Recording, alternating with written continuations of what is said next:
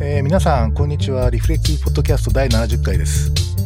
リフレクティブポッドキャストは様々な友人や仲間をお招きして、家庭医療やプライマリーケアの話題を中心に、小説、漫画、アニメ、映画、ドラマ、音楽などのコンテンツと、その背景のカルチャーや社会情勢に接続しつつ、気楽に雑談するポッドキャスト番組となっております。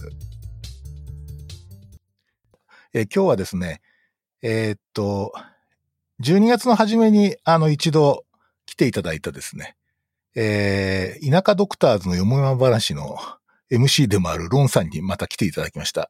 今日どうもありがとうございます。よよろしくお願いします。もうろしくお願いします。あの全国の視聴者が待ちに待った特撮話の後半戦ですね。そうですね。前回は本当、あの、いや、実は特撮、あの、各方面で、あの、お話ししようかなと思ったら、東映で終わったっていうね。そうですね。ですね。まあ、東映だけでも多分あとご飯3倍ぐらいは食えそうな量でしたけどね。いけてしまうといういけますね。まあそうですね。まあ確かにこう、日本の誇るコンテンツなので。そうですね。はいまあ、今日は、まあ、東映だけじゃないところまで話を深めていきたいところではあるんですが、やはりちょっと、ウルトラマン戦隊と、なかなか熱い流れが来てるのは捨てがたいですよね。いや、そうですねど。なんか、どっから行きましょそうですね。まあちょっとじゃあね、えっと、あれから2ヶ月、ん ?2 ヶ月ぐらい、あ、3ヶ月ぐらい経ってんのか。う。そうですもね。ですよね。で、そその間でちょっと僕が、あの、いくつかちょっと日本の特撮系で感銘を受けたやつがあってですね。はい。それはですね、はい。あ、それからちょっと行こうかな。そうですね。じゃあ、最近の特撮話から。そうですね。実は、はいえーっと、やっぱりね、一番特筆すべきっていうかね、自分の中で大きかったのはウルトラマン Z ですね。そうですね。あの、親分に言われて、あの、Z を改めてざっと、まあ本当にざっとですけど、はい追いかけまして、これは確か歴史に残る一本ですね。衝撃でした。と思いますよいや、すごいです。うん。だいぶ僕ね、離れてたんで、で、まあ実は、うちのなんかね、えっと、家族メンバーの一人がですね、はい。すごいなんか、最近よくウルトラマン見てるみたいなんで、どああ、なるほど。ういうこと？っていいうふうに聞いたら、いや、すげえ面白いのがあるんだよっていう話で、それでね、えっと、第3話ぐらいから見始めたのかな。うんうんうん。でね、第1話、2話がすごいもうツイッターとかですごい熱く盛り上がってるって話があって、うんで、なんかそういうこう SNS 上での盛り上がりも含めてですね、大変話題になってるという話で、うんうん見始めたら、これがね、見事にね、なんかすごい、いや、これは、すごいな、いいなって感じで、結局最終回まで見てしまいましたが、あの、僕がね、一番ね、はい。感動したの、感動っていうかね、ワオみたいな感じだったのは、はあの、なんていうかその、例えばですね、家督隊とかですね、いはい。はい。はい。あの、ウルトラ警備隊みたいな、はいそういう組織があるってことなんですよ。つまりその、地球をこう防衛する組織があって、はい。ちゃんと。はい。はい。で、そこになんかね、渋いおじさんとかですね、なんかこう、エンジニアの人がいたりとか、ちゃんとこうメンバーが揃っていて、うんうんで、しかも、その、まあ、戦闘マシンが特空機っていうですね、昔のその、あの、ロボット 怪獣として出てきた人たちが、人たちじゃねえや、ええと、者たちがですね、なんとこう改造を施されてですね、強力な武器として、まあ、それに人間が乗って怪獣と戦うっていう、なんかね、そのシチュエーションだけで熱いな、みたいな感じです。よくあるウルトラマンの設定としては、あそこで出てくるのって、いわゆるこう、スペシャルジェットマシーンとかですよね。あの、いわゆる、俺の世代で言うとガッツウィングだったりとか、あ、ガッツリング。そう、そういうのなんですけど、その特空機っていう設定で、ウィンダムとか、キングジョーとかが出てくるっていうのの。この、なんていうかな、やってくれたぜみたいな感じは、あれ熱いっすよね。ねえ、なんかね、僕とかほら、だからさ、あの、なんていうか、特空機の元の、まあ、セブンガーはちょっとね、リアルじゃないんだけど、セブンガーって元はどこですか？あれ、80ですか？セブンガーはね、すげえ、ま、あなんかちょっとレアキャラなんですよね、確か。あんまりメジャーあの、じゃないですよね。後後期なんですよ。メジャーじゃないんですよ、もともと。それほど。まあ、今回一番人気があったんですけどね。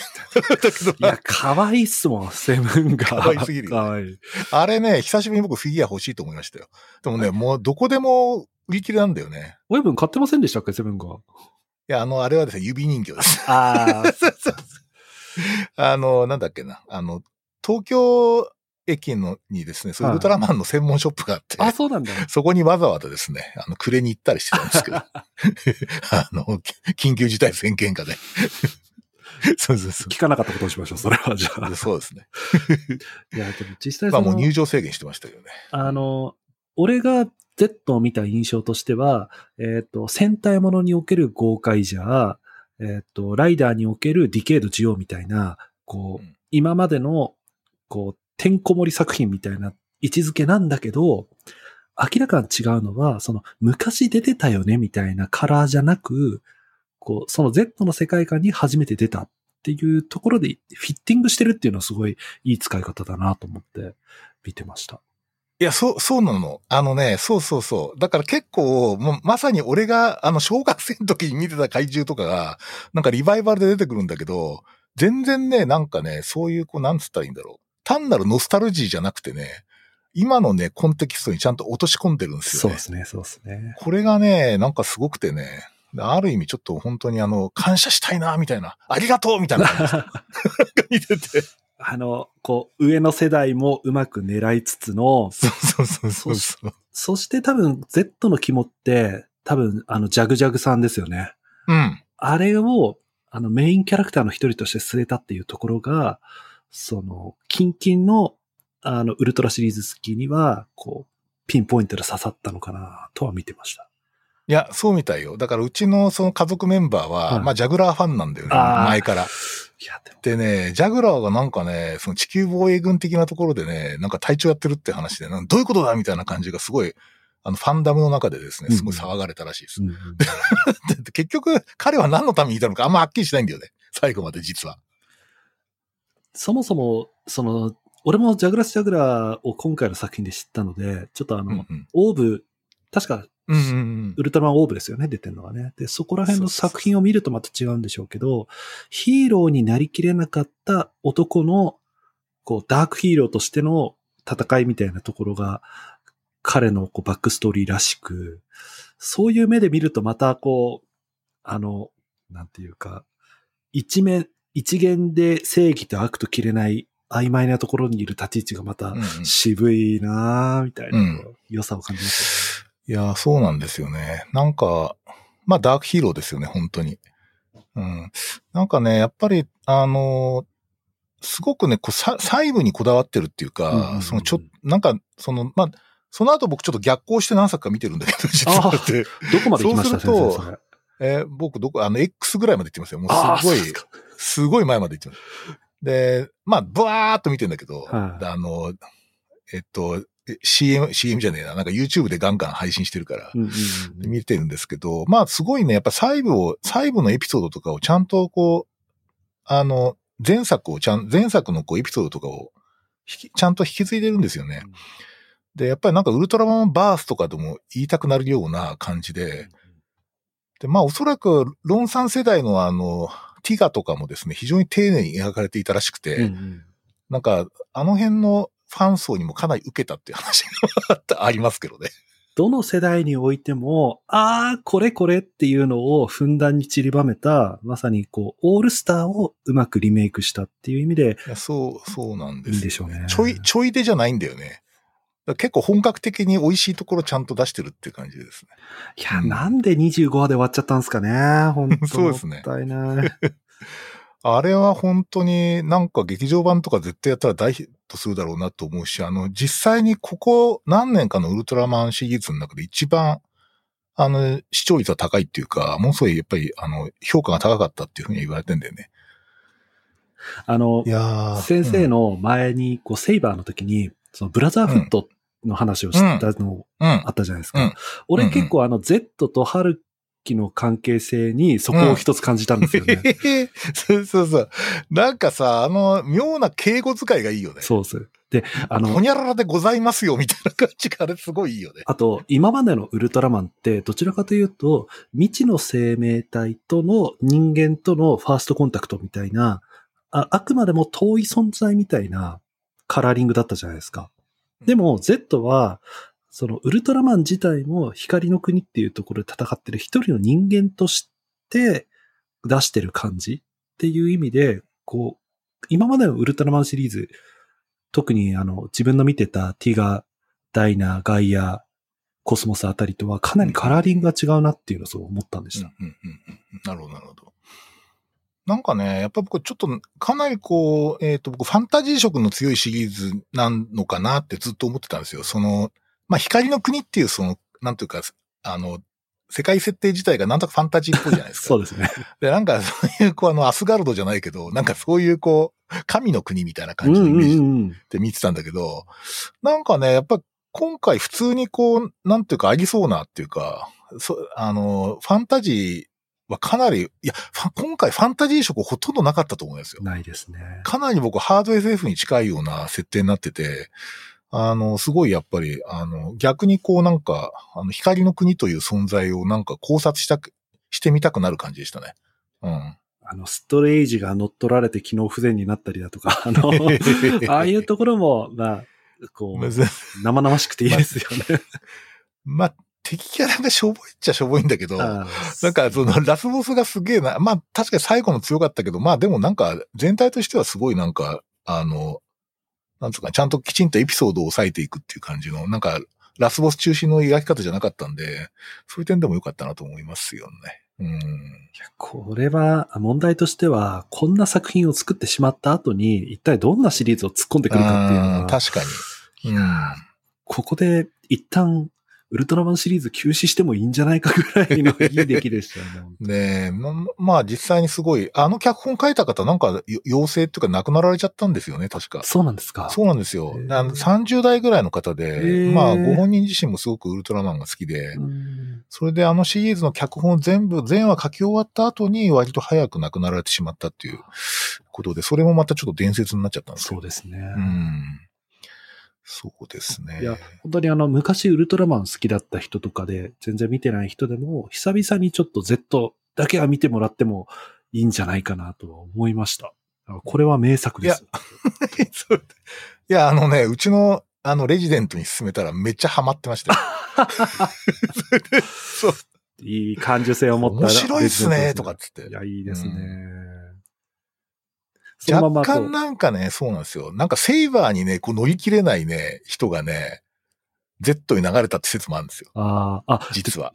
あ、でも親分、あの、セイバーは俺、ようやく分かってきました。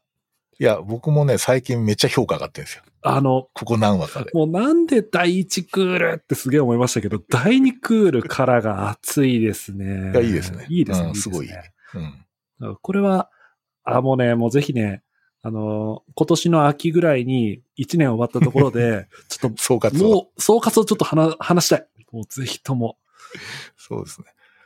いや、なんか話があれだけど、セセイバーはあれだよね、その、ノーザンベースとサザンベースの、なんかさ、どっちだっけな、えっと、サザンベース、え？あの、えっと、ロード・オブ、えー、ロードがいるところってどっちだっけ？あマスターロゴスがいるのがサウザンベーあ、スです。マスターロゴスか。はい。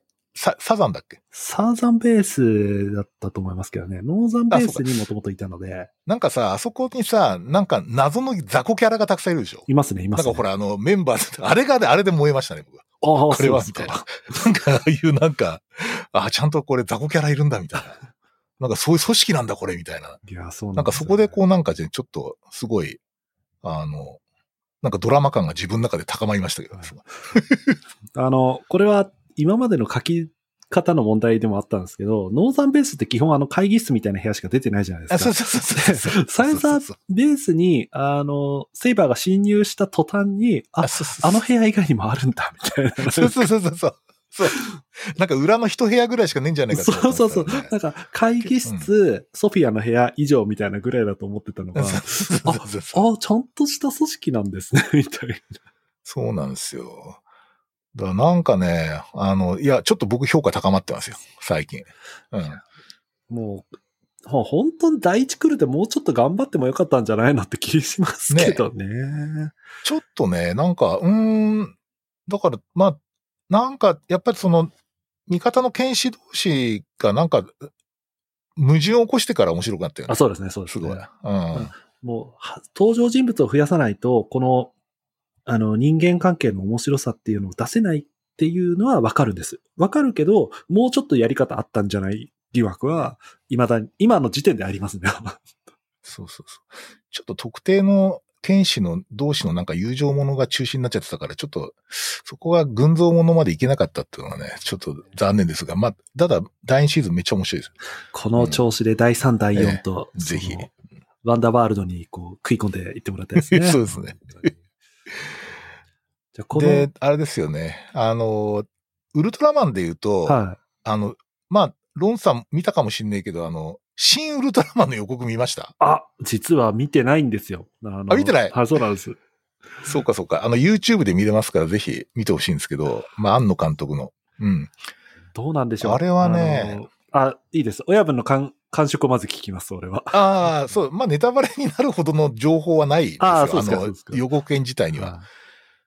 ただね、なんかね、あの、えっとね、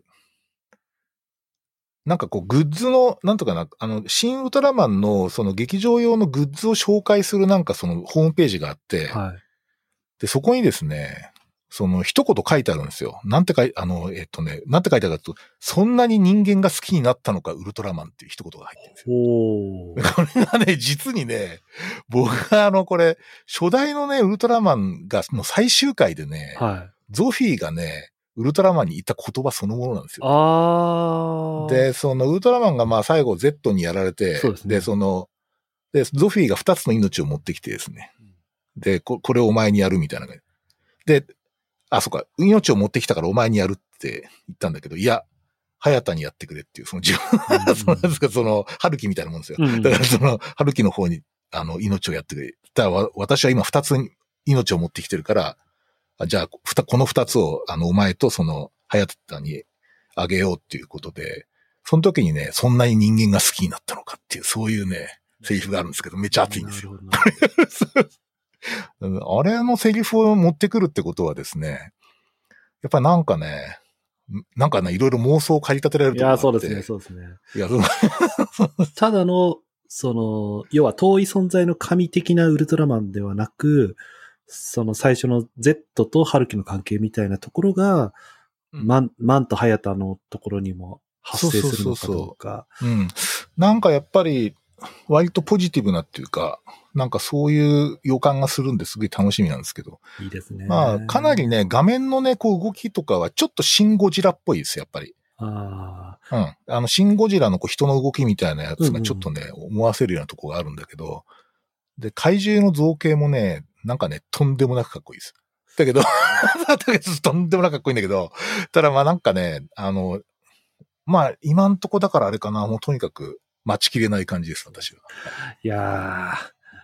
親分、田舎すぎて映画館行くまで1時間半かかるんですよ。本当に、もうえ、。シネコンってあるんですか？あのですね、シネコンにたどり着くまで1時間半ですね。あ、そうですか。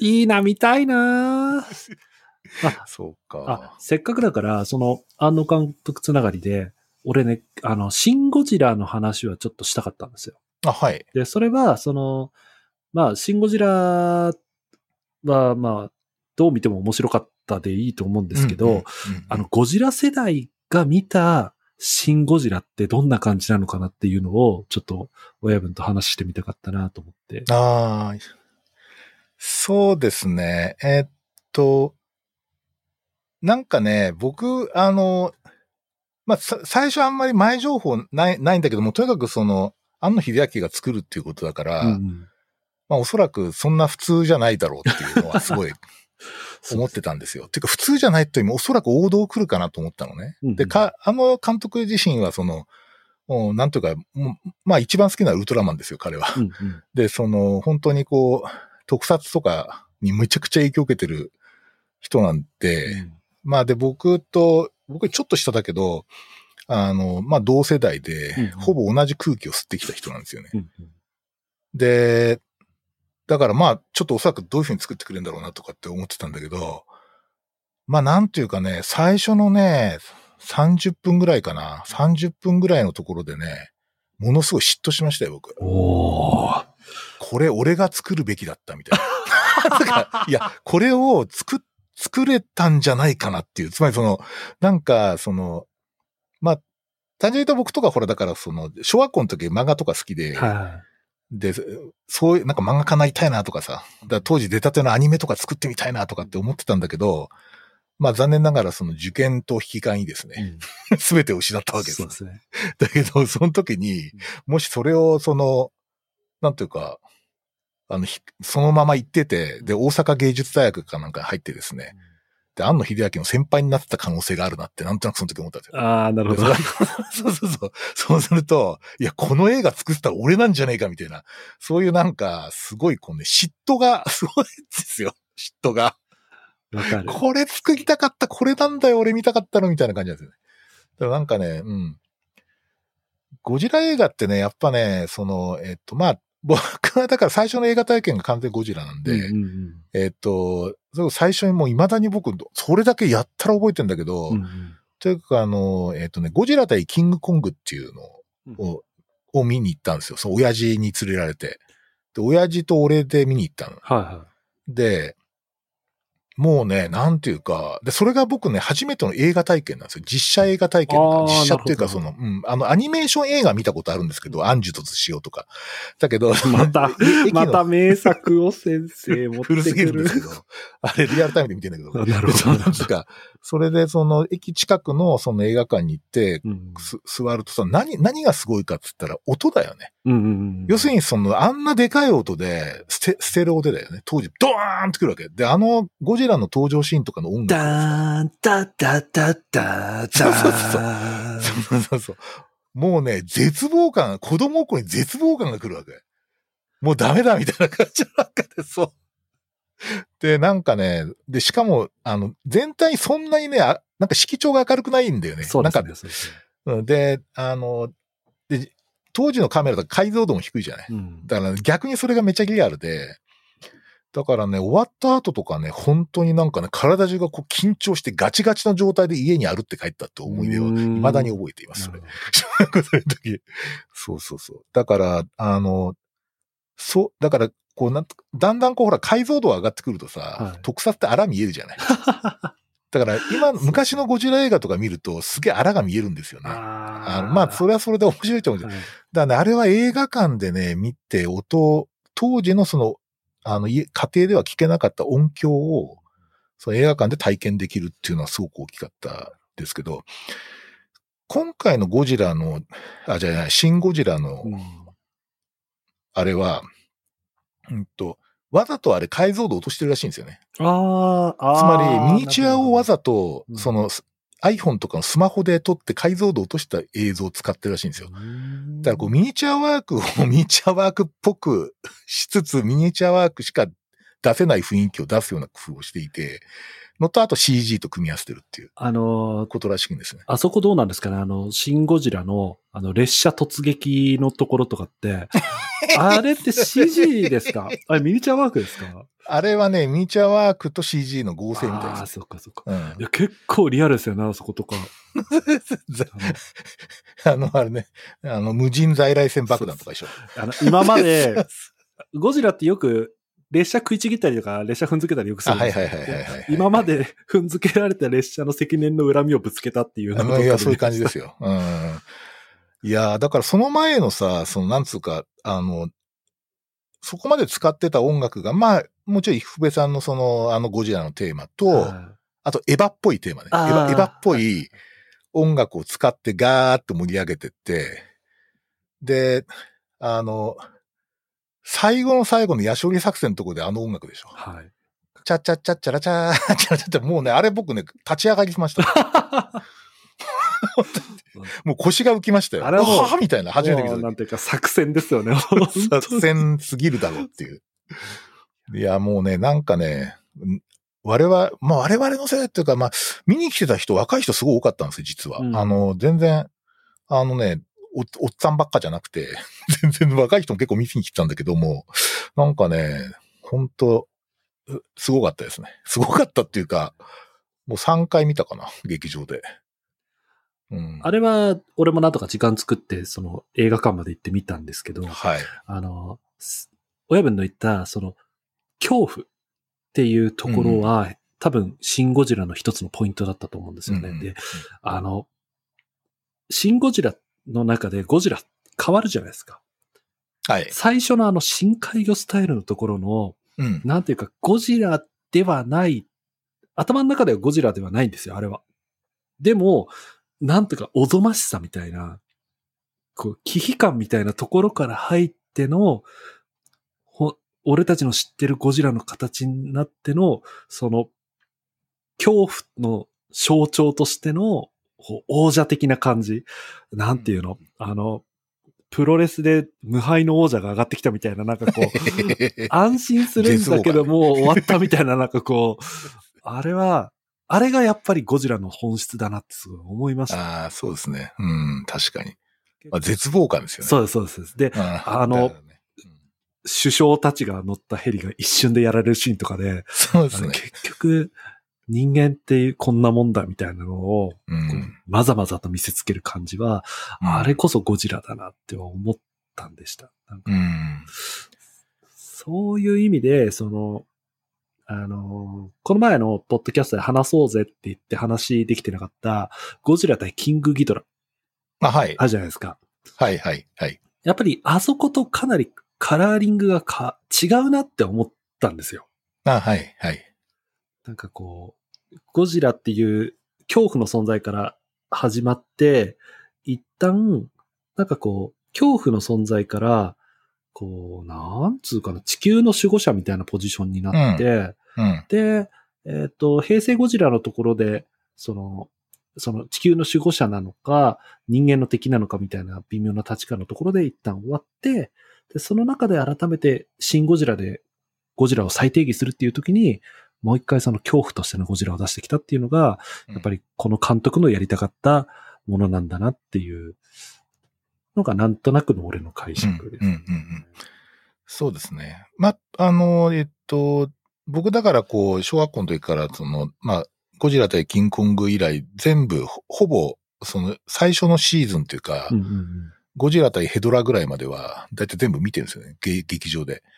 で、えっと、途中でね、あの、ゴジラがこうね、シェイをしたりとかですね。えー そのね、南海大決戦？えっと。南海の大決戦？そうそうそうそう。あの、それでシェイをしたりとかですね、なんかね、妙にこう、ゴジラの息子とかですね、まあ、ミイラとか出てきたりとかして、そうですね。うん。さすがにね、こ小学生ながら、ちょっとなとかって思ってました。うんなんかこれはなみたいな。で、だいたい東方チャンピオン祭りってあってですね、当時漫画とかといろいろ併営して、怪獣映画もその中の一本ってことになって、で、まあ実際に興行収入っていうか、あの、動員数も、観客動員数もどんどん下がってくるんで、あんですね。まあ結局終わっちゃったんですけど、ああの、いや、でもでもね、初期のゴジラのね、4部作か5部作ぐらいってとてつもない動員数なんですよ。ーもう本当にあの、千と千尋並みじゃないけど、うん。まあそこまでいかないけど、なんかね、そのくらいね、きあの、すごい動員で、もう一本立てでもう行列作って見に行くって感じだったみたいですよね。うん。スリルですよね、本当にね。まあそうです。ね。なんか、こう、東宝の、あの、特撮シリーズって、結構その SF の流れが一つと、その、スリルだったり、ホラーだったりの流れっていうの一つありまはすよね。い。ありますね。はい。マタンゴだったりとか、はい、はい、はい。うーんと、なんだ。ガス人間第一号とか。ああ、そうそうそうそうそうそうそうあと、妖精ゴラスとか。そうですね。ゴラスも結構ですからね。らそういったところで勝負していたはずが、うん、なんかこう、ゴジラで子供受けしたところで、ちょっとこう方向性がこうブレてしまった感があるのかなと思ってました、うんうん。そうですね。まあ、おそらく円谷英二自身ってすごい、あの、あの人ってあんまりストーリーとは興味ない人なんですよね。あの人は完全に技術屋なんで、ああ、なるほど。らおそらくね、やっぱり、あの、まあ、ただですね、面白いのは、その、えーっと、ゴジラ映画が割とこう、いまいちになってったにもかかわらず、そのウルトラ Q って出てくるんだよね。はいはいはいはい。テレビで。はい。でね、これは僕は興奮しましたね。小学校の時ですウ。ルトラ Q あこれだよ。よ、これみたいな感じ。なんかこう、SF と、ちょそ、若干スリルの要素を交えた、そうそう、ミステリーもあって。で、別に超兵器とか出てこないんで、全然。あだから最初に僕未だにウルトラ Q の第1話とか覚えてますけど、あ、て、劇場で見てる怪獣がテレビに出てるみたいな感じで。すごいなんかね、あの、興奮しましたね。なるほど、なるほど。うん。で、その後に、うんその後、後の後ぐらいか。えーっとね、ウルトラマンって出てくるんですよ。これがまた衝撃で、こう、なんつうか、まあ、オールカラーだっていうのもあったんだけど、はいそのカラー、あの、想定面色カラーじゃないけど、カラーテレビで見るとめちゃ、あの、リアルでですね。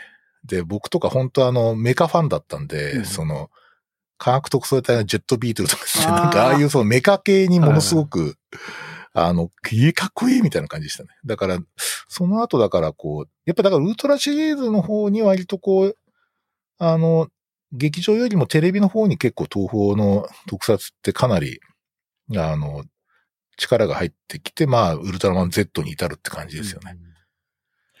うん。いや、一方で、俺、世代的にはその平成ゴジラシリーズうん。なんですよ。で、うんうん。えっ、と、まあ、ゴジラも確かに面白いんですけど、やっぱりそのゴジラで出てくるメカ系の、あのですね、メカキングギドラと、メカゴジラ。と、もう、モゲラですね。モゲラね。平成モゲラ。もう、ここら辺はもう、かっ、あれ、あれはかっこいいですね。モゲラのパイロット、ウルトラマン Z に出てるけど、そうですよね、そうですよね。おやっさんですよね。わかりますよ、先生。それは。バコさ。ん。バコさん、モゲラのパイロットって、どっかで出ないかなとかって思ったんだけど、やっぱりちょっとそれはさすがに出なかったですけどね。それでも、昔モゲラに乗っていたとかって話ではない。でもちゃんとパイロットで乗ってましたもんね。そう、乗ってたってたあれ熱いんですよ。で、だから、セブンガーがさ、最後さ、ドリルつけるじゃん。あ、つけました、つけました、そうですね。でさ、あれが完全に、だからモゲラだよなっつって、だからモゲラそのものじゃんみたいな。おそらくそれをオマージュしたのかなと思って、めちゃ。ゃ熱くなりましたけど。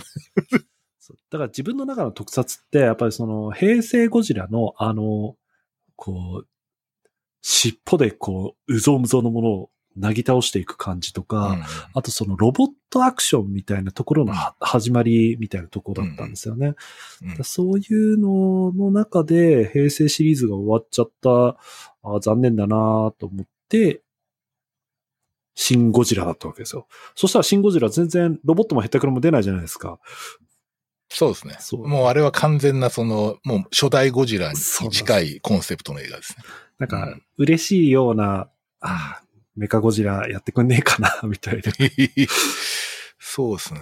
と、そうすると、まあ、あの、ちょっとこれ、まあ、東方から離れちゃうんだけど、その今、まあ、モンスターバースっていうのが、まあ、アメリカでちょっとあんまりヒットしてないんだけど、はいはいは例えばその、えーギャレス版のゴジラとかですね、まあ、いろいろ含めて、あの、今度ですね、えーえーゴジラ対コングってやるんですよ。い。うんうんうん。うんで、ここれがあの、えーっと、まあ、前、その前のですね、一昨年だったっけな、えーっと、ゴジラはキングオブモンスターズって映画があるんですけど、これは完全に地上最大の決戦なんですよ。うんうん。あの、まあ、キングギドラとモスラとラドンが出てくるって それでゴジラも出てくるって話なんだけど、あの、で、関沢博士も出てきてですね、まあ、あの、東方の映画大好きな人たちが作ったっていう感じのアメリカの超大作なんですけど、で、あんまり受けなかった。で、で、その、続編大丈夫かって話になったんだけど、一応その、ゴジラ対コングは公開されますね。ただまあちょっとこのパンデミック状況下なんで、配信と劇場公開並走でやるみたいですが、うんあの、これにメカゴジラ出てくるんですよ。え、マジっすか？はい。で、どうもまだちょっと映像は出てないんだけど、はいどうもメカゴジラが出てくるのは間違いないって言われていて、で、しかもですね、なんかね、その、えっと、最初のその予告編を見るとはい、スーパー X らしきものが映ってるんですよ。スーパー X? スーパー X? スーパー X。つまりその、あの、あれですね、あの、ゴジラ対ビオランテとかですね。そうですよね。えっ、と、ゴジラ対、えっ、と、スペースゴジラとかですね。なんかいろいろそういう、あ、スペースゴジラじゃなかったか。えっ、と、とにかくあの、えースペ、あの、スーパー X1、2、3と出てくるじゃないですか。おはいはいあの、平、平成で。はいあれですね、あれ。あらあれにね、似た形態の飛行物体が映ってるんですよ。だから、ちょっとね、あの、期待してるんですけど、実は。で、ただね、やっぱりね、が、アメリカのゴジラってめちゃくちゃ生物感が強いんですよね。うん、あなんかと、こう、せ生物っぽいの。なんか、太いですよね。まあそうですね。これ多分、アメリカのヒーロー像と日本のヒーロー像とかの若干違いだと思うんですけど、やっぱりこう、マッチョ主義のところが作るとやっぱああなっちゃうのかそうそうそうそうそうそう。そうなんですよ。なんかちょっと筋肉多そうだなみたいな感じですね。うん。なんか、もうちょっとスリムでもいいのかなと思っちゃいますけどね。造形はでもだんだん良くなってるかな。昔に比べると。最まあでも、あの、ゴジラの最初のあの海外のやつ、えっ、と、はいはい、わかりますよ。本当にはい。卵で、ねそうそうそう。トカゲみたいな。そうそうそう。なんかあれに比べたらまだ見れるなっていう気がしますよね。うんそうですだいぶいいですよ、でも。うんなんかぜひちょっと機会があったら見てほしいと思います。そうですね。ちょっと1時間半かけて見に行きます。はい。はい。いやーここら辺のゴジラもやっぱりオンタイムで見てる世代と自分の世代とは多分違うんだろうなと思いながらも、あの絶望感っていうところが大、こう、あの、面白いとこだよねっていう感覚を共有できるのは、やっぱり面白いですね。うん、うん、うん。そしいいですよね。そしたら、あのですね、ちょっとここ、あの、親分に教えてもらいたいところなんですけど、何ですか？あのですね、私、国内の特撮はある程度見てるんですが、うん。海外作品は、ズブの素人状況でして、ああ、そうですか。そういった中で今回そのアベンジャーズっていうのははい。どういうもんなのかっていう面白さをちょっと教えてもらいたいんですよね、ああ、そう、そうですね。いや、僕もね、あの、まあ、これすげえ、あの、日本にたくさんオタクがいるんで、その、はいマーベルの。はい。それほどは見てないんですけど、なんかね、あの、全くその世界観が違うとか、能力的にもどう考えても比較にならないだろうみたいな。例えばその、か、ほぼ神に近いような人もいるんだよね。はいはい。マイティー・ソーって言うんだけど。ああ、はいで、そはい。の、それと、あと、まあ、キャプテンアメリカっていうのは、強化人間なんですよ。だから割と生身の人なわけね。おーそうなんですね。で、だから結構、例えばブラック移動もほぼ生身の人だし、だけど、例えば、ビジョンって言って、その、なんていうかもう超強力な、こう、ロボットみたいなのもいたりとか、うんなんかね、あと宇宙駆け回ってるキャプテン・マーベルみたいな人もいるんだけど、そのなんか、その、能力とかスペックとかが全然拮抗しないようなタイプのヒーローが、うんうんあの、同じ世界で、その、なんていうの、活動してるっていう、うんこれはすごくアクロバット的なんですけど、うんうんなぜか見れてしまうんですよ。でこれがね、すごいなと思って。例えばその、例えばそのせ、仮面ライダーにゴジラが出てきてるみたいな感じですよ。だから それに近いような感じで、なんかね、普通は絶対その、えっと、うまく、あの、帳尻合わないんじゃないかっていうのが実はあってしまっていて、それがマーベル・シネマティック・ユニバースっていう、なんかそういうこう一つのこう、なんとか、で、しかもその、作品自体が全部連結してるんですよね。そのバースっていうかユニバースの世界で。だから、なんか、1話見ると、あの、他のも見たくなるっていうのがあるんですよ。だから、そういう点ですごいね、特殊です。まあ、まあ今、でも、世界の映画界でも一人勝ちですからね、マーベルは。だからもう、本当に、えーっと、ハマると危ないなって感じですよね。うん。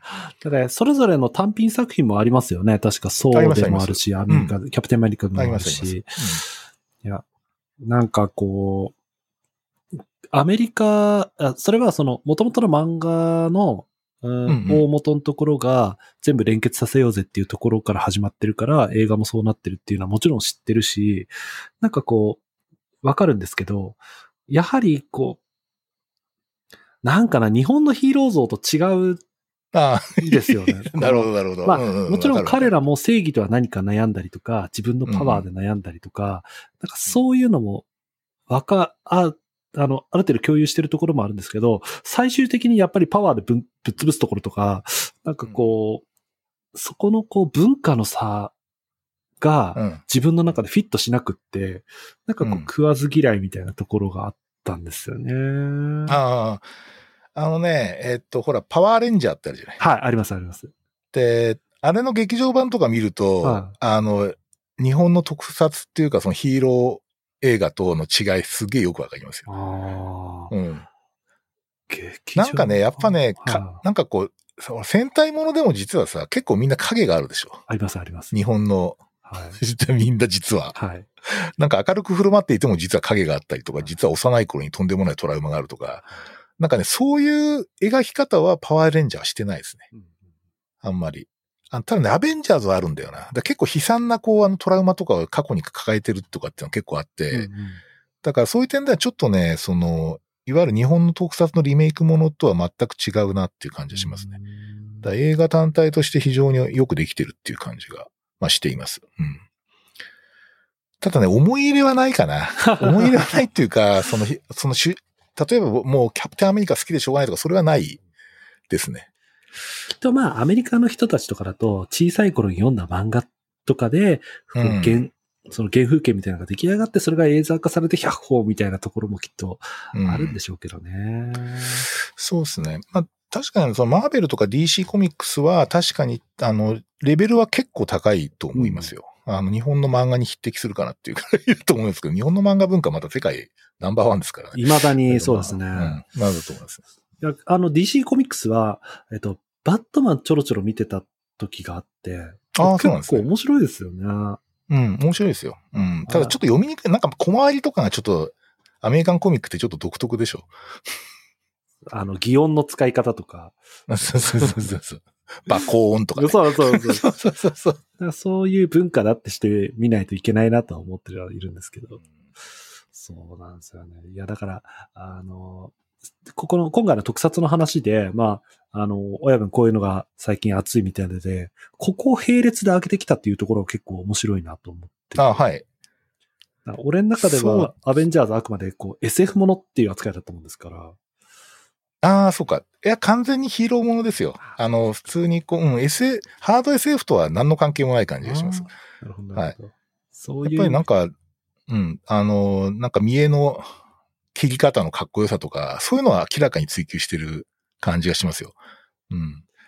むしろね、僕、だから、えっと、最近あのディズニープラスっていうのに契約してですね。はい、でなんでかっていうと、そのマーベルちょっと見なきゃとかと思って、で、マーベルもディズニープラスでしか見れないですよね、配信で。そうなんですね。はい。なので、あと全部有料になっちゃうんで。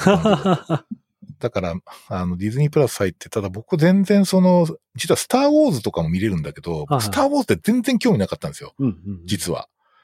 で、ただ、ちょっとなんかよ、世の中でちょっとこう、マンダロリアンっていう、そのス、スターウォーズのその、スピンアウトのドラマがすごい評価が高いってことを聞いていて、ね、じゃあちょっと見てみようかなっつってこうね、見始めたんですよ。はい。めっちゃハマりましたね。あのね、これロンさん絶対見た方がいいと思う、俺。あのね、はいはい。やっぱね、アウトローヒーローで、はい、で、しかもその子供を守り続けるんです。子供っていうかね、たまたま拾ったちっちゃいそのポケモンみたいな、ピカチュウみたいなので。ピカチュウみたいなそういう子供の宇宙人を守り続けるんですよ。へでね、そう。で、そのさ、まあ、ちょっとネタバレになっちゃうけど、最終回でめちゃくちゃ泣けるんだけど、はいはいはい、あのね、簡単に言ってね、子連れ狼ですね。そうですね。なんか 今聞いた印象はそれですね。そう。あのね、完全そういう感じですよ。で、無口で、禁欲的で、主人公が。で、あの、なんかこう自分の星の競技に従った、マンドロリアンっていうそういうその、まあ、部族っていうか、それの競技に従ってすごい、こうなんか禁欲的に生きてるんだよね。だから賞金稼ぎではあるんだけど、それでその、あの、なんていうの、辺境の宇宙をこう、あの、旅するな、ロードムービーみたいな感じなんだけど、あのね、素晴らしいです。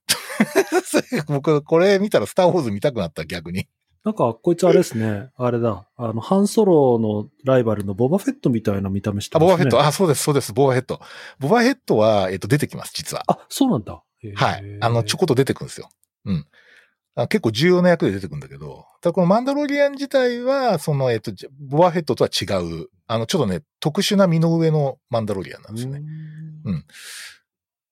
これはね、あの、僕最近見た中じゃ一番泣いたかな。おー、そうですか。うん、すごいな。もうね、なんかね、すごいな、な、なんか明らかにこうね、エモ、エモーショナルなことを、あの、感じさせようっていう演出がね、すごい意図的にあって、もう完全にまんまと思ってしまいました。スターウォーズ全体的なそのポイントとしてはやっぱりサーガものっていうか人間関係だったりとか、うん、その人との思いのすれ違いとか、うん、そういったところがやっぱり売りなわけで、そういう意味では子連れ狼的なのって絶対フィットしますよね。いやー、すごい。なんかほら、やっぱりスターウォーズとかマーベルもそうなんだけど、すごいハイコンテキストなんだよね。その、なんか他、前のシリーズで出てたあのキャラがどうしたとかっていうふうにさ、コンテキストを知らないと、十分楽しめない感じだったんだけど、このドラマに関しては関係なかった。ああ、そうですか。うん。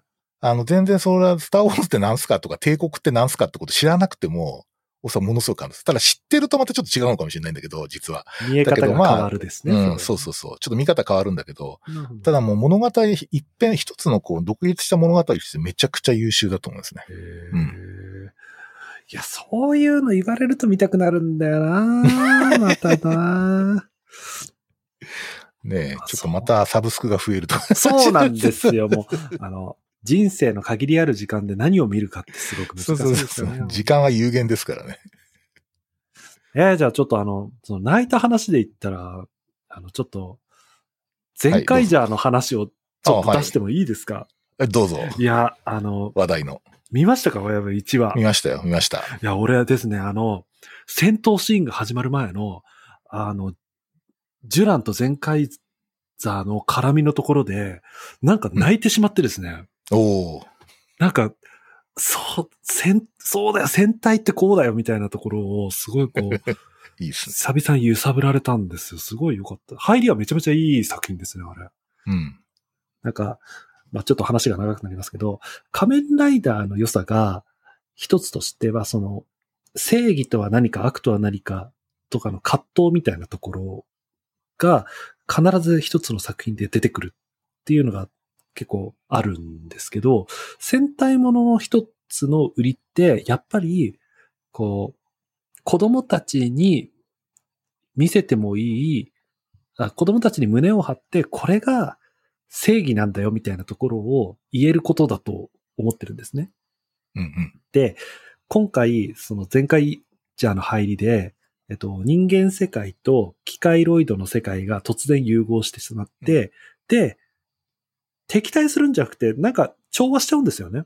ねえ。いや、まあ一緒、にそう。生活してたよね。あれもう馴染むのみたいなとこから入るんですけど、そうそうでも、ちょっとした事件を元にして手を取れなくなっちゃう偏見みたいなところで、いや、ど俺、どうせ機械だしな、みたいなところでやさぐれるジュランに、ゼンカイザーがこう手を取るわけですよね。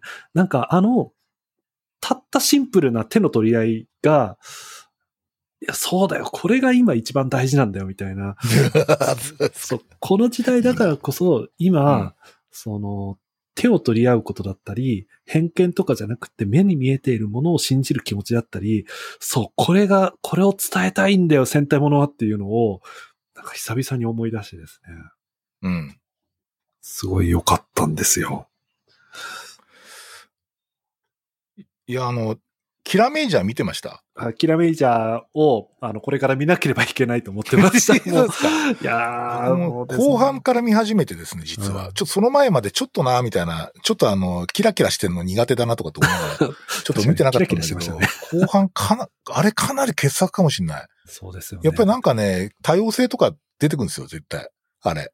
うんうん結構インクルーシブな感じとかすごいね、あって、確か今、ロンさんの話聞いたら、あ、確かにな、そういうテーマ系あったかもって思いましたけどね。うん。あの、悪は絶対悪みたいなところで、結構スーパー戦隊ははっきり切ることが多いんですけど、そういった中でもこう、あの、なんだかんだで手を取り合ったりとかっていうのを出せるのが戦隊ものの、まあなんていうかな、良さだったりするんですが、えーっと、俺は、あれだったんですよね、あの、ルパンレンジャーバーサスパトレンジャーのところで、はいなんかこう、悪とは何か正義とは何かみたいな、なんかごちゃごちゃした構造を書き出そうとしていたのを見て、なんか、ん、なんか、俺の知ってる戦隊はこれじゃないんだよな、みたいなところで、ちょっとこう、ちうん。ょっとスッと足を引いてしまったところが。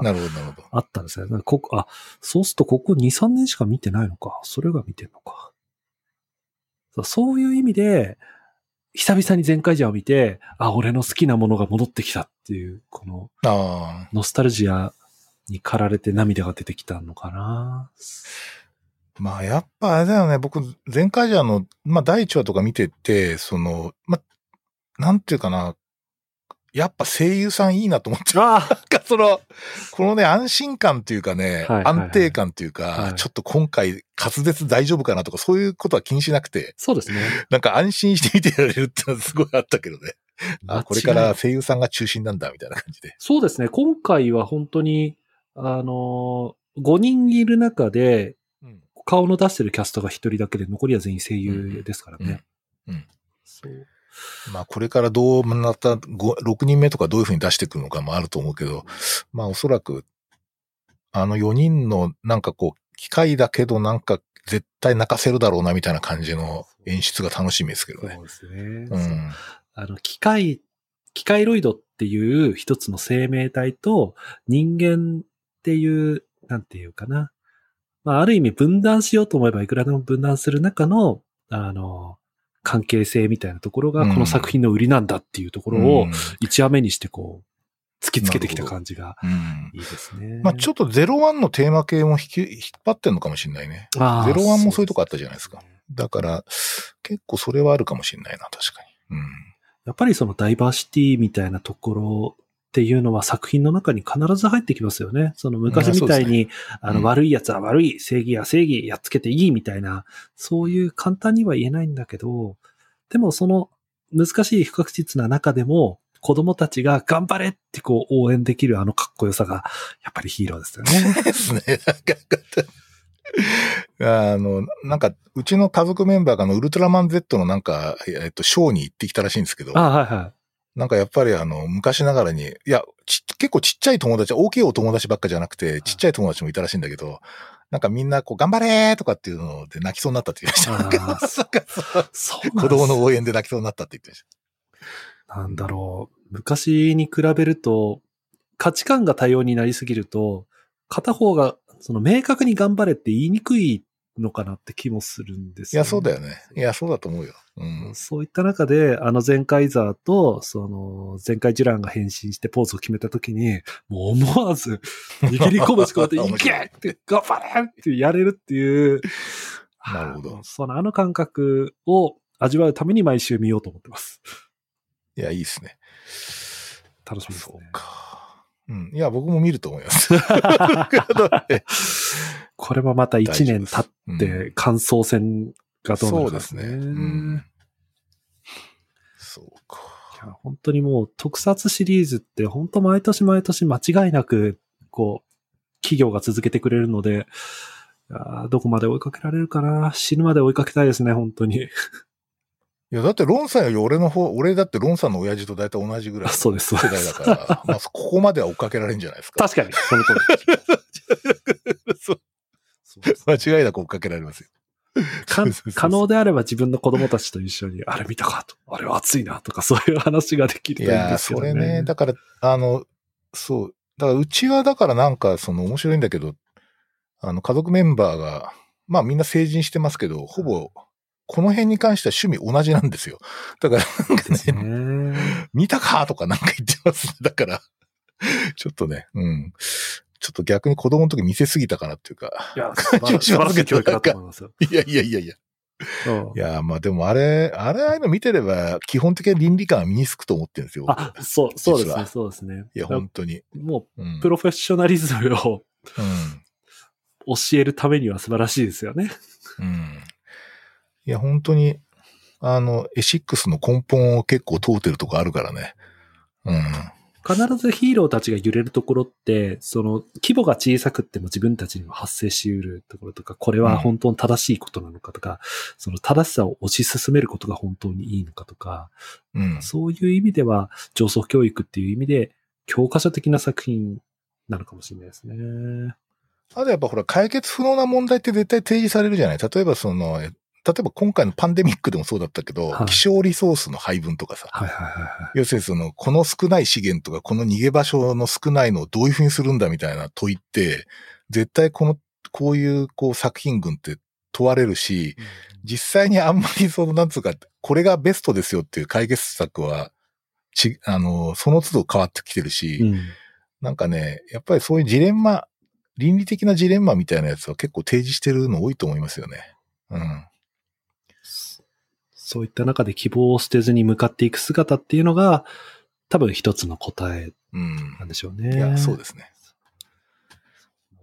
なんかいい感じの結論になってます。いや、そして、まだまだ特撮は続くっていうところで。続くんですよね。To be continued ですねこれはそうそう。まあ、今年はだからあれだな、だ新ウルトラマンが、まあ僕は劇場としてはもう本当に今もう一番ワクワクして待ってるところですね。シン・ウルトラマン、そのゴジラ対コング。コング。うん、ここら辺この二つですね。うん。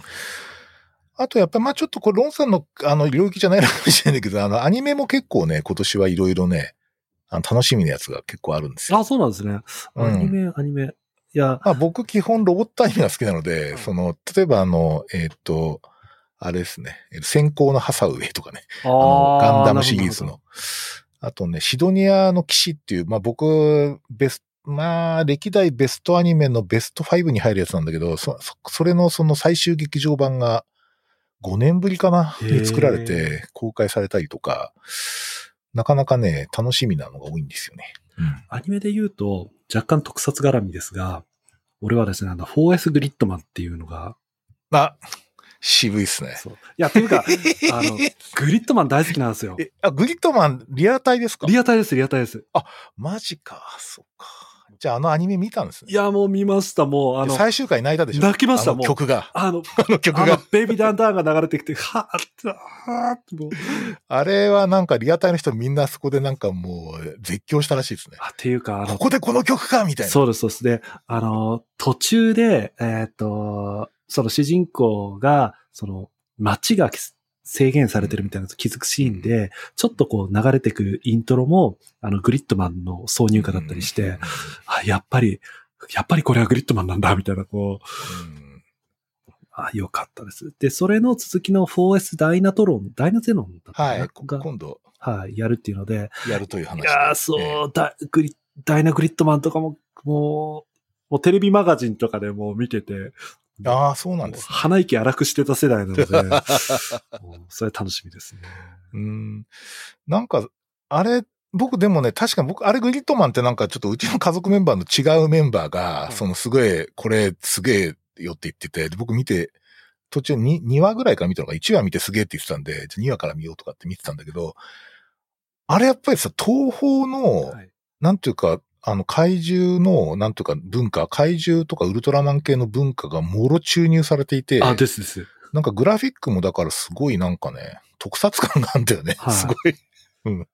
あれ素晴らしいと思った、確かに。話の内容自体は、まあ、非常に子供向けですし、まあ、うん。あの、まあ内容のレベルに関してはとりあえず置いておくとして、その特撮技術っていうところと、インターネットがその導入される中で、いかうんうんにうんこういうヒーローものを描くかっていうところで、一つ、こう、起点を作ったっていうのでは面白い作品だと思うんですよね。で、俺がグリッドマンが大好きなのは、世の中のヒーローで、一個だけ彼しかやらないことがあるんです。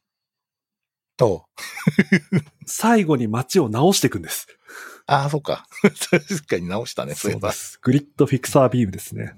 うんうんうんなんか子供的にあれすごい好きなんですよ。なんかこう。ちゃんと壊したもん直してくって、偉いなこの人みたいなところから。ちゃんと片付けなさいみたいな。そうなんですよ。そういったところから入っての、やっぱり造形がかっこよかったりとか、うん。途中でそのロボット出てきて合体したりとか、あ子供心をうまく掴んでた、そういう懐かしさのところに、4S グリッドマンが入ってきて、大人向けのアニメを作ってきて、くえーみたいな。そんな感じでした。いや、なんかね、女の子の内面世界とかそういうのと結びつけて、非常になんか、あの、現代的な感じだったけど、昔のオリジナルを知ってる人も楽しめるという。そうなんです、そうなんです。そういうドラマですね。うん。最終的にな、その結論みたいなところが結構、なんていうか、これでいいのか悪いのか問題とか置いとくとして、作品のレベル的にも高いし、その、過去のひおじさんたちを引きつけるには十分面白い作品でしたね、あれは。いいですね。うん。いやー、グリッドマン、グリッドマンな、もっと流行ってくんねえかな。さすがに見てなかったな。さすがに。そうか。でもまあ、そうあのアニメは素晴らしかったですよ。ああ、よかったです。うん。うん。本当に作品は、なんていうか、どんどんこう、増えてく一方で自分の時間は限られてるから、必ず見てない作品が出てるっていうのはもったいないですよね。うん。そうですね。だなんかやっぱり、あの、なんかでもね、おそらくね、なんかね、そんなに話題になってないね、あの、か、隠れたとかってもうないかなって思ってて、やっぱりなんか話題になってるやつってやっぱり重要だと思ってるんですよ。で、そういう点であれですね。あの、SNS 情報とか結構重要だなと思ってて。うん、だから昔は本当メディアがないから、うんなんかこう、自分でこう探しに行かないとなかったんだけど、だ逆に言うと、そあの、なんとか、このメディア逃したらもうちょっと触れ得ないような情報もあったわけなんで、まあ、そういう点でまあ、あの、割とこうセレクションしやすくはなってると思うけど、計画的にやらないとあの時間がどんどんどんどん、あの、取られていくのでっていうのはありますね。うん。個人的には一つ、あの、特撮ものとはちょっとずれますけど、ご当地ヒーローものっていうのも、多分これかあ、らはい。面白くなってくるんじゃないかなさすがにね、そっちはと掘ってないです、僕。そうなんですよ。で、あの、結構、九州が熱いんですよね。ご当地は。あの。株式会社悪の組織っていうところでやってる、あの、ご当地戦隊もののテレビ番組とか、えうん。オンラインの、オンライン配信のちっちゃいムービーとかやったりしてるんですけど。なんかこう、あの、少ない予算の中でいかに作るかっていう意味では結構特撮の原点的な ところを言ってるんですよね。そのご当地ヒーローって。あそういったところも今後盛り上がってくるポイントなのかなとかちょっと遠巻きに見てます。いや、なんかね、あの、デパートのさ、屋上のショーとかさ、はいはいなんかし、なんかこう、あの、モールの中でやってるショーとか意外に脚本いいのあんだよね。でね、昔のライダーのやつとかでね、めっちゃ泣かせるやつとかあって、あ、そうなんですか？なんかね、そうなんですよ。そのなんか、今も YouTube で落ちてますけど、いろいろ。なんかね、あの、だからなんかこう、希望じゃなくて、やっぱストーリーとか、その元々のキャラクターにこう、なんか、キャラクター設定みたいなやつで、割とこうお金かけなくてもめっちゃ感動するじゃん、みたいなやつなのかも作れるのかもしれないですね。日本のパターンだと。大事なのは武器とかエフェクトじゃなくて、やっぱりそこの背景だったり人間性だったりとかですよね。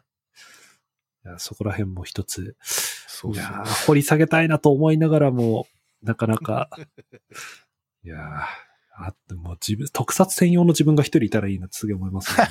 そうですね。あの、ちゃんと記録していくのが大事だと思いますよ。あー それこそ、あの、こうやって感想を記録していく。そういう意味でな、ブログにちゃんと書いておかないとな、うんそうですね。なんか、最近、ロンさんブログやってますよね。あ、ああ、ありがとうございます。なんかちょっと見てますけど、僕。はい。前からずっとブログはやってて、うんうんうん。まあ、あの、雑多な記事なんですけど、なんか、あの、書き出すことって結構大事ですね。で、仮面ライダーも必ず1年に1回その自分でまとめ、自分の感想みたいなのを書いてて、で、後から見返すと、あ、そっか、俺当時こんな捉え方してたんだ、みたいなところ。なんか、リザード酷評してたりとか、ね。いや、あなん若い。か、わかる気がするけど。そう ですね。いや、でも、なんか今見るとまた違うだろうなとか、やっぱり書くのって大事だなっていうところありますいや、そうですね。うん。いや、記録は大事ですよね、本当うん。まあ、その、ブログ、ポッドキャスト、ツイッターと、えーうん。インターネット上でマルチに展開していこうと、画策はしておりますので。いや、ぜひお願いしますよ。はい。そうか。いやだ結構あれだな。あっという間に1時間経っちゃったな。いや、そうなんですよね。うん、もう、ちょっとですね、あのーもうさ、前半戦の方に言いましたけど、もう、ともかくシーズンが終わったところの感想戦をですね、うん。俺最近、もう一人でしかやれてないので、あ、そうか。それやりましょう。ぜひよろしくお願いします。あとあれですよね。ちょっと、新ウルトラマンをぜひ見ていただいて。見ます。で、ちょっとね、見終わったらちょっと感想をやりたいですね。あ、いいですね、いいですね。もうあのうんぜ、ひぜひ。あの、前の回とかのあの、あの、式の、式の先生とか、いろんな先生のあの、真面目な回を聞いて、いや、すごいこう刺激になるんですよ。自分もまあ勉強しなきゃなって思うんですけど。そうですね。そう自分はそういうネタ担当じゃねえなってこう、自覚しながら。いやいやいやいや、本当はそういう話もしようかとは思いますが、いかんせんね、やっぱ逆にね、カルチャー系の話をね、はいきちっとできる人って、そんなに僕の周りにいないんですよ。だからこのネタに関してはロンさん全然もう、あの、図抜けてるんで。ありがとうございます音楽だとさ、はい BM がいるじゃん。はいはいはい。だからその、あの辺は、あ本当アカデミックに語れるんだろうけど、そのやつがあんまりあえてそっちには、来てもらってないっていうのがあったりしてですね。いや、もうぜひお願いします。ありがとうございます。はいあの、はいとりあえずあの、リフレクティブポッドキャストの特撮準レギュラーということで、そうですね。引き続き頑張りたいと思いまはすので。じゃあちょっとぜひ、あの、新ウルトラマンの楽しみに。あ楽しみですねはいはい。いや生きる希望ですね。これもまた。そうですね。いやー今日はなんかウルトラマンに始まり、ウルトラマンに終わるという感じになりますが、はい。じゃあ今日どうもありがとうございました。ありがとうございました。